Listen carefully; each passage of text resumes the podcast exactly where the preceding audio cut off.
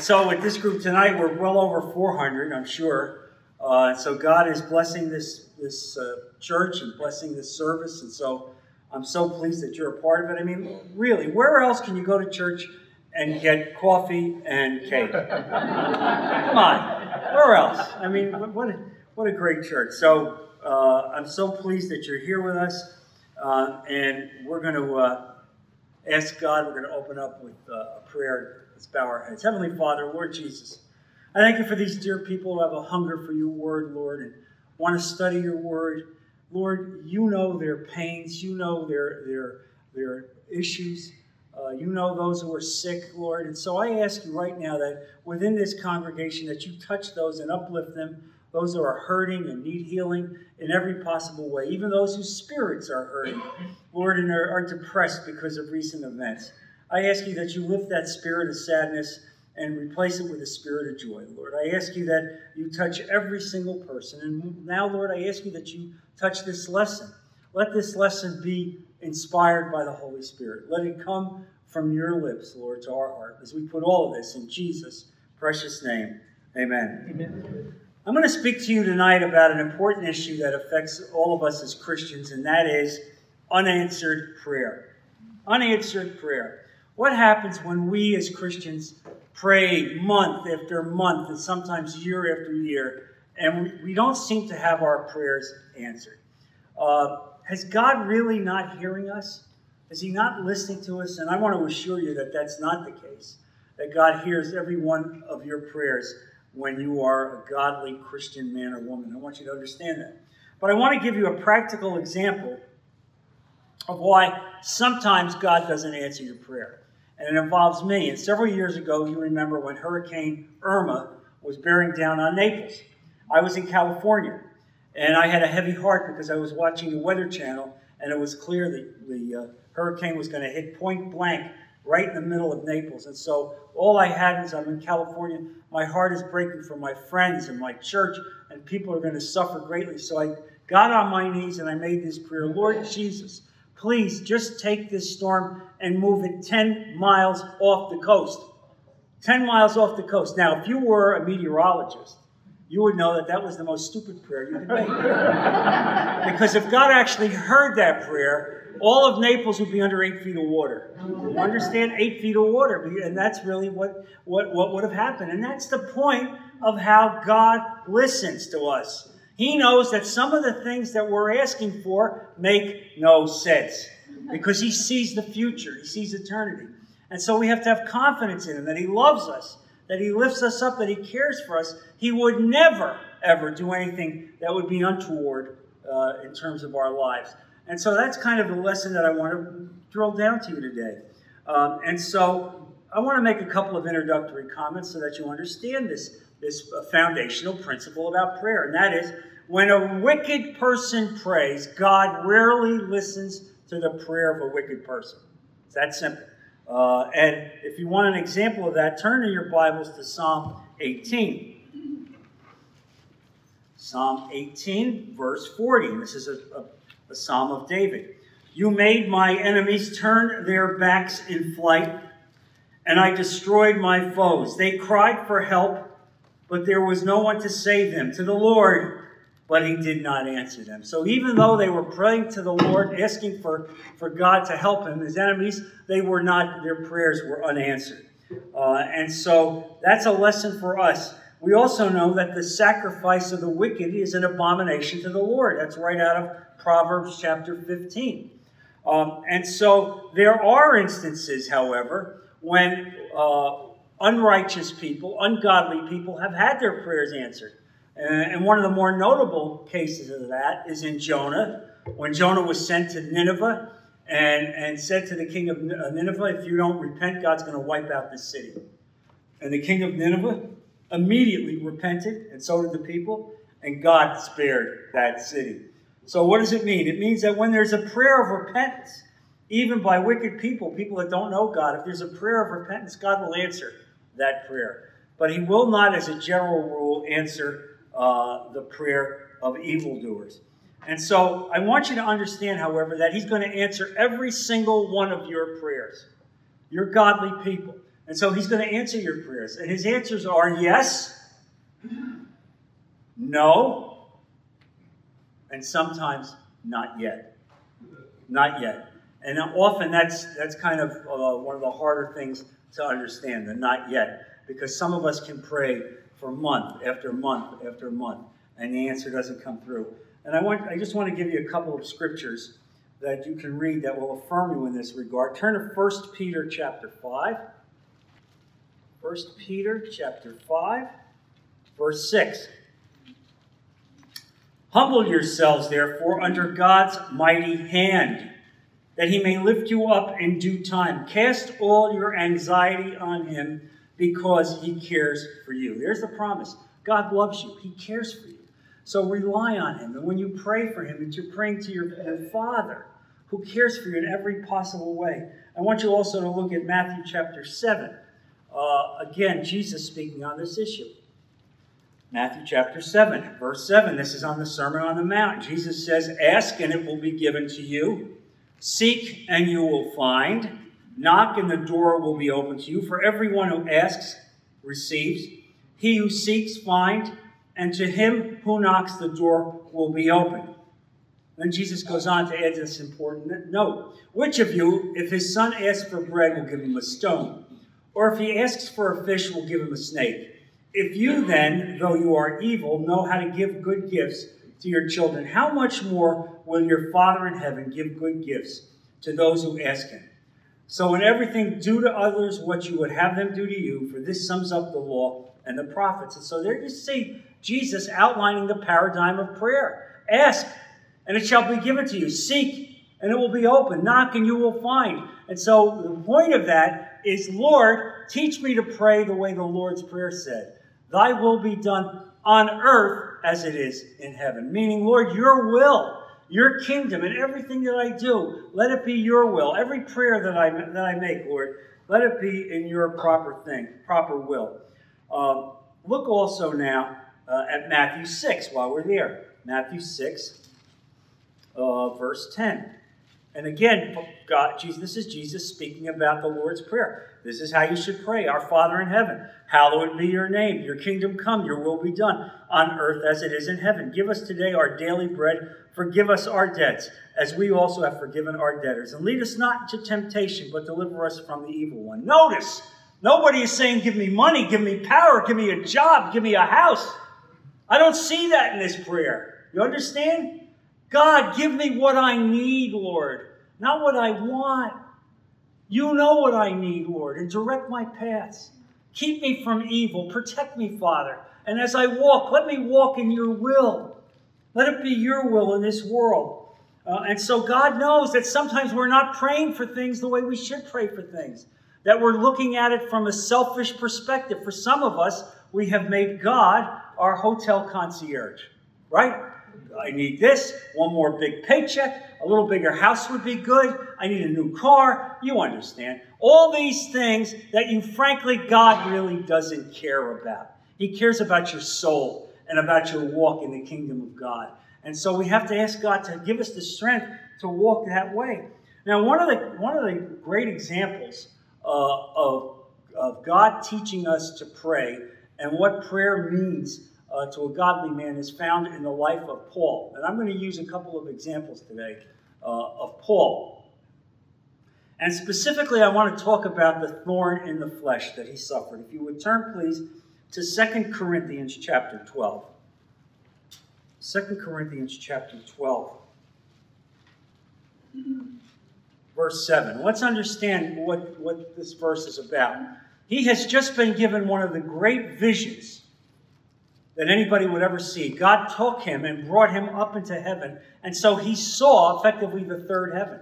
He saw what it will be like in eternity. He had that vision. Now you can imagine if you're an earthling and you saw that, how you might become conceited, how you might have a big head, and you might go around and say, Wow, look at what I did, how great I must be. And so look at what he says here in first uh, 2 Corinthians chapter 12, verse 7 to keep me from becoming conceited because of these surpassingly great revelations, there was given me a thorn in my flesh, a messenger of Satan to torment me. Three times I pleaded with the Lord to take it away from me. But he said to me, My grace is sufficient for you, for my power is made perfect in weakness. Now, look, this guy is the greatest evangelist in the history of the world. He will effectively write 50% of the New Testament. And this guy is asking God to heal him three times for some selfish reason? No, because he wants to preach effectively. He wants to give the message of God. And yet, this condition in his mind is keeping him from doing that. Theologians believe he had an eye condition, so that if you looked at him, it would, it would not be a pleasant thing to see. And he believed it affected his ministry. But God basically said, My grace is sufficient for you. Three times he prays, and yet God doesn't answer that prayer. Why? Because God had a greater call on his life. God had a greater purpose in his life. And so here's God molding this man and allowing this man to become the greatest evangelist in the history of the world, even to the point that he doesn't answer this prayer. So, what does it mean? It means this that some of you have been praying for some time for certain answers in your life. And sometimes God says yes, and sometimes God says no, and sometimes God says not yet. Not yet. But in every case, he hears you. He hears you. And so that's what I want you to know today. He hears you. I'm, I'm i uh, look at the example of Zechariah and Elizabeth, who prayed for years for a child. And now they were old. And an angel comes and tells them they will now have a child who will become John the Baptist. But think of all those years that they prayed for, and that prayer wasn't answered. And yet they remained faithful in, in so many ways. And so, one of the things that Jesus has given us is an example of what they, God looks for in terms of persistent prayer. Persistent prayer. That's a prayer without ceasing. I was really re- recently with a, a, dear relative of mine who's been suffering greatly, some physical pains, and I, and I told him, I will pray for you persistently. I will not stop. I will not stop because I know God is, is calling me to continue this prayer. And that's the promise that God makes to us. I want you to turn to Luke chapter 18. Luke 18. This is the story of the unjust judge. All right, this is an ungodly, despicable man. And Jesus uses him to explain and make a paradigm for us as to how we should pray. And so Jesus uses this this parable where a widow keeps going before this judge asking for justice and he blows her away. He doesn't listen to her. He has no interest in hearing from her. And yet she comes back day after day after day. And I want you to turn to verse 4 there. This is Luke 18, verse 4. For some time he refused, but finally he said to himself, Even though, and this is Jesus saying this about this un- unjust judge, even though I don't fear God or care about men, Yet because this widow keeps bothering me, I will see that she gets justice so that she won't eventually wear me out with her coming. All right? And the Lord said, Listen to what the unjust judge says. And will not God bring about justice for his chosen ones who cry out to him day and night? Will he keep putting them off? I tell you, he will see that they get justice and quickly. How about that? So that's the promise of God. He wants you to be persistent in your prayer, to show Him that you, you, you're asking Him to enter into your life and to touch your life in so many ways. Now, I want to give you the paradigm now as we study the issue of unanswered prayer. I want to use the life of Paul in a specific example. I want you to turn to Romans chapter 1, verse 13. And in this verse, you're going to see Paul has, want, have, uh, has had a desire to visit the Romans for some time. He wanted to go see them. He was aware of that church. Uh, but he could not. And he talks about that uh, in this passage. Romans chapter 1, verse 13. Okay? I do not want you to be unaware, brothers, that I planned many times to come to you, that that I that have been many times to come to you, that have been prevented from doing so until now, in order that I might have a harvest among you, just as I have had among the other Gentiles. In other words, I've been praying that I can come to you because I want to preach to you. I want to give you spiritual gifts. I want to open up the Word of God. And the answer's been no, no, no, no. So why is it that prayer, the prayer of a godly man, the prayer of an apostle. Why would God, why would God not answer a prayer like that? This isn't a prayer about making me rich, making me wealthy, making me powerful, making me more comfortable. That's not that kind of a prayer. This is a prayer, Lord, I want to go and, and teach your people. And yet the answer is no. The answer is no. All right? And so here's the thing. As we as we understand it, Paul's prayer was a proper prayer, meaning he was praying for the right motive. He was praying on the based on the atoning work of Jesus. So in that sense, it was perfect. Third, he was, he was also praying for the right things. He wasn't looking to feather his own nest. He wasn't looking for prestige. He was looking to help the people of God. He wanted to assist in their spiritual growth. It was an entirely worthy and spiritual motive. Yet he was prevented from coming. He was prevented from coming. God did not allow him to come. Now, Paul doesn't give us an answer, he doesn't give us an explanation. Uh, and so the, the thing is, he tells us, I, want, I planned on coming to you many times, but I was prevented. So the question is, why does God sometimes not answer even a perfectly proper prayer? Why not? Why not? Well, there's a number of answers. First of all, uh, God's this is God's way of teaching us that we are not as necessary to the work as we think we are. Ooh, you know what I mean by that. Oh, yes, I'm an important person in the kingdom of God. If I don't step up, the whole work is going to collapse. No, it won't. No, it won't. No. God will use you, and if God doesn't call you for a specific purpose, He'll call somebody else. None of us are indispensable to the work of God. None of us. All right? None of us. Only Jesus. All right? And so, first things first is God is teaching Paul, yes, you are a great servant. Yes, you've seen many great things. Yes, you are unbelievably talented. But no, you're not indispensable to the work. I can, I can bless that Roman church even while you're not there. And bless that Roman church. He did uh, in a very powerful way. The second reason why a perfectly proper prayer might not be answered is that God may have other things for us to do. In other words, there's other work for us to do. Lord, help me. I want to go to Africa because I think I'm called to go to Africa. Please, Lord, open the door for me to go to Africa. And, and here's the thing God knows that if He sent you to Africa, most likely the work would be set back 100 years.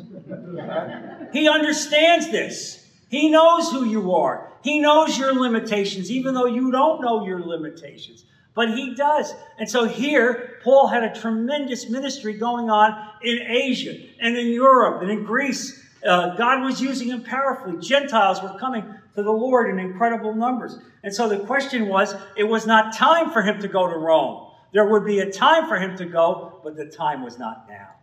That God had another work for him to do. And this is how God is teaching us to pray in our lives. And I would say this if you don't, if you leave here tonight knowing this and not picking up anything else, I want you to remember this. The walk of a Christian man and woman is predicated on the prayer, Lord, lead me where you want me to go. Open the doors that you want me to walk through and close the doors. Close the doors uh, where, where you don't want me to go. I have a, a, a dear cousin who's a brilliant young man uh, and has, has got qualifications to go to the best universities in the United States. Uh, and he wants to go to one of those universities.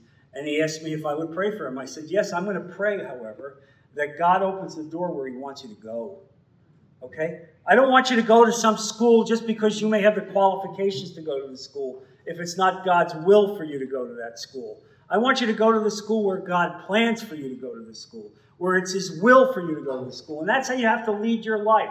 That is the nature of how God wants us to pray. That's the nature of having prayers that are answered. When you bow in submission before the throne of God like that, God honors and raises those kind of prayers in a mighty way. Um, and, and, and so this is important for you to understand this, that this is the will of God. You want to be walking within the will of God. All right? When I get on my knees and pray, my, my first prayer is, Lord, thank you for all that you've done for me. And now, Lord, what is your will for my life? This church is a perfect example of that. I have prayed for years, Lord, when is it your will that you want me to start this church? When is your will that you want me to start this church? And finally, I knew it was his will when I got a registered letter.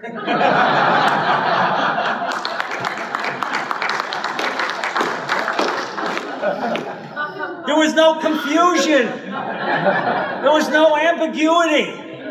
You understand? God spoke with perfect clarity to my heart. Now is the time. You understand? Now is the time. And that's really an example of how you want to walk in your life. How you want how you want to be with Jesus in every step of your life. Lord, help me. Direct my paths. Don't let me do something I shouldn't do. Don't let me open my mouth when I shouldn't open my mouth. But direct me in every way that I go. You be with me and lift me up and do that in, in every possible way. Now, there's a third reason why some prayers aren't answered. Uh, and this is spiritual warfare. And I want to explain this to you. You live and we live in an evil place. This world is evil. I know it's hard to say that when you live in Naples, but it's evil. All right? We are walking in evil. And the perfect example of that is when Satan took Jesus up to a high place. Do you remember that? And he said, he looked out at the world. He said, All this, all this is mine.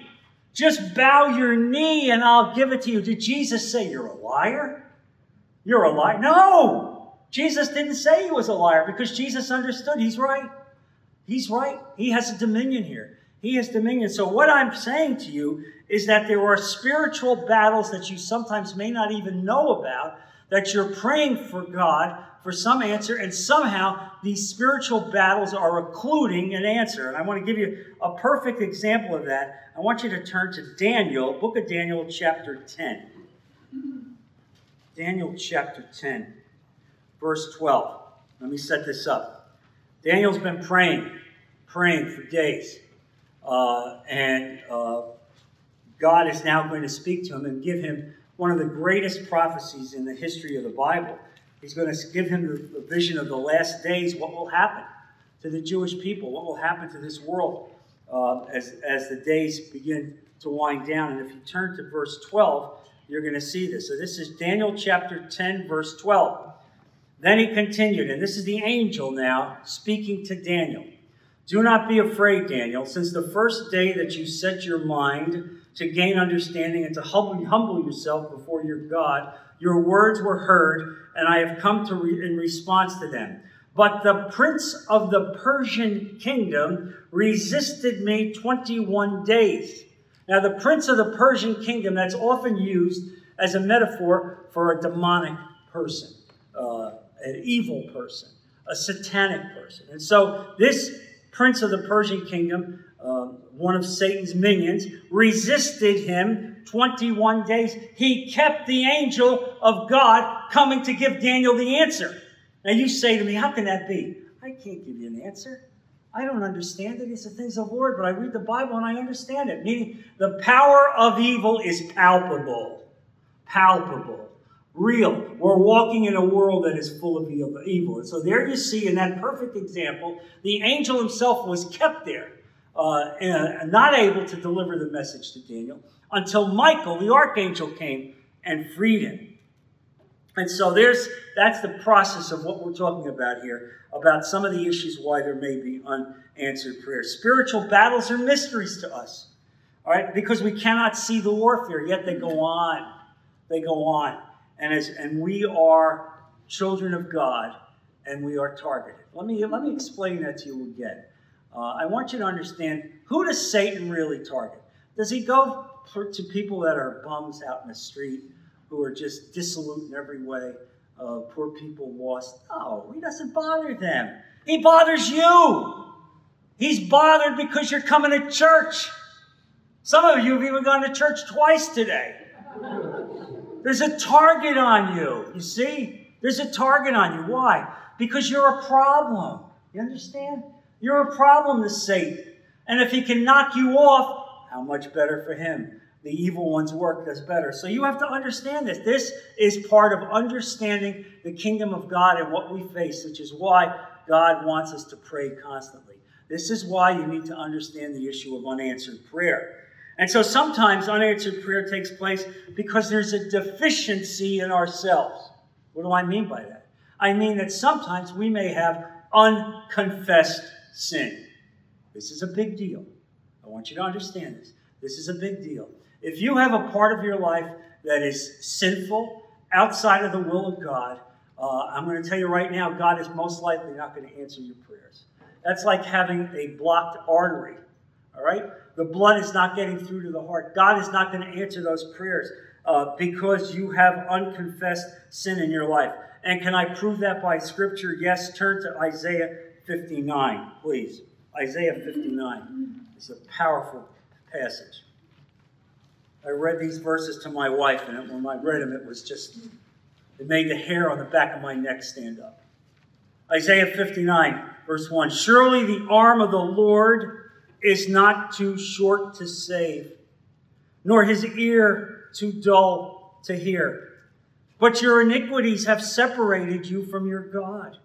Your sins have hidden his face from you, so that he will not hear for your hands are stained with blood, your fingers with guilt. Your lips have spoken lies, and your tongue mutters wicked things. No one calls for justice. No one pleads his case with integrity. They rely on empty arguments and speak lies. They conceive trouble and give birth to evil. They hatch the eggs of vipers and spin a spider's web. Whoever eats their eggs will die, and when one is broken, an adder is hatched. Is that clear enough? Is that clear enough? You understand what it is when people give themselves over to evil? Even we'll call it iniquity, hidden evil in their heart. All right, hatred, revenge, harshness, persecution, suffering. I don't care who they are. I don't care what position they have. And frankly, some of these people even have positions in church. All right? In church. And God sees the heart. And God will not answer those prayers. Make it simple. So if you find yourself, if you find yourself in that position, even if you find yourself having bitterness towards someone, ask God to take that out of your mind take it away. If you find yourself having hatred, Lord, deliver me. Don't let me hate anybody, Lord. Don't let me hate anybody. And constantly ask God to wash because your prayers will not be answered. It's unconfessed sin. Really, God is speaking so powerfully to us right now about this very issue. And then, yes, there's another reason why there may be unanswered prayers. Some of us are praying for things with the wrong motives the wrong motives. Turn to James chapter 4. James chapter 4, verse 3. When you ask, you do not receive because you ask with wrong motives, that you may spend what you get on your pleasures, or I'll say on yourself.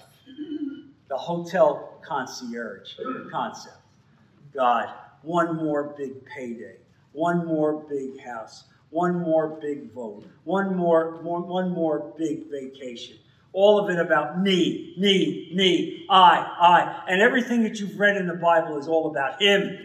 Him. Lord, what do I need to do, Lord, to advance the kingdom? How can I walk with you, Lord? How can I take this unconfessed sin out of my heart? And so you have to understand that this is the will of God. This is the will of God as to how He's teaching you to pray and how to get your prayers answered. And I want you to have that answer. I want you also to look at Ezekiel chapter 14. Another example of, of un, unanswered prayer, and I want, I want to focus in on this because, again, it's something we face today. Ezekiel 14, verse 1. Some of the elders of Israel came to me and sat down in front of me. Then the word of the Lord came to me Son of man, these men have set up idols in their hearts and put wicked stumbling blocks before their faces. Should I let them inquire of me at all? Therefore, speak to them and tell them this is what the sovereign Lord says. When any Israelite sets up idols in his heart and puts a wicked stumbling block before his face, and then goes to a prophet, I, the Lord, will answer him myself in keeping with his great idolatry. I will do this to recapture the hearts of the people of Israel who have all deserted me for their idols. Now, here's the thing. At the time that this was written, these idols really were small little wooden idols for the most part. But God is speaking to you today about a different kind of idol. Some of you have idols about money. Some of you have idols about vacation. Some of you have idols about affluence. Some of us have idols about power. And some of us have made our families an idol. Oh, John, what do you mean? Here's what I mean it means you can't put anything ahead of service to God. You understand? God comes first. And if your son or daughter is out of line, don't say to me, Oh, I can't say anything. I can't do anything. I'm afraid of my relationship. God is calling you to stand tall. That's the responsibility we have as Christians to stand tall and deliver the word of God. That's an idol. And so when you have idols in your heart, it occludes your prayer life. God looks at that as an occlusion that keeps God from answering your prayer. All right? This is an important thing to understand. Idols in our heart. So, how do we do this? We have to ask God, even as we pray, Lord, take anything out of my heart that, that is blocking my relationship with you. I want you to be first. I want you to be presiding over everything in my life. I don't want to do a thing, God, that's outside your will. I want to walk with you in everything and every time that I do. And so this becomes an important thing for us to understand how God is directing your path, how God is telling you how He wants you to live, how every step of your life has to be ordered. And it begins with prayer Lord, help me, teach me, show me. Tell me what I need to do. Tell me where I need to go. Tell me what I need to say in every possible way, Lord. And help me to direct my paths. I want to be your hands. I want to be your feet. And when you pray like that, God will answer that prayer. And let me tell you something else. When you are walking with God, it will be the happiest experience in your life. You will never experience the happiness in any other way when you're called to be a child of God than when you are walking with Him when you step out with Him. And I can say this without a doubt in my own life that when I gave up my life for Him, when I said, Lord, I will walk with you, I will do what you want me to do, and as He opened my paths and gave me into ministry, I have never been happier in my life. It is the will of God that we walk with Him. It is the will of God that we serve Him. It is the will of God that we submit to Him. And I want to make this promise to every single one of you. If you make that promise today and leave this building today, you will go out into the streets of Naples and you will be a force because God will use you. He will use you as his hands and feet. You will touch people. You will give ministry to people. You will embrace them. And that's the role of this church. This church is, is designed to express the will of love of God. We are called to love people who've been hurt, who've been persecuted, who've been thrown out of church who have been who have been treated in the most vile, ungodly way, and God is calling you to embrace them, to stand with them, and love them. That is the will of God. Amen.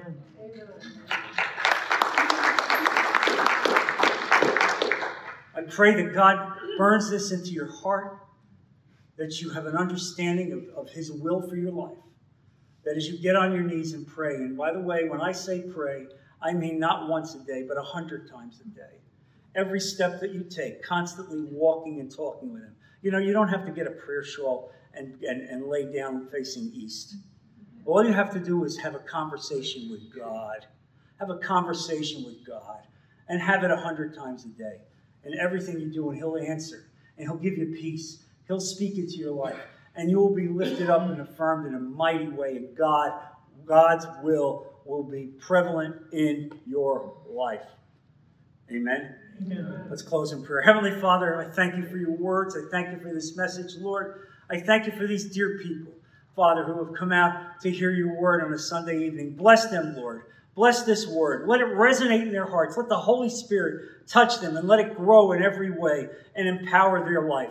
Let them draw closer to you, Lord, so that when they leave this place, they can go out to Naples and every place and advance the kingdom of God. Bring them back and protect them safely next week, Lord. We put all of this in Jesus' precious name.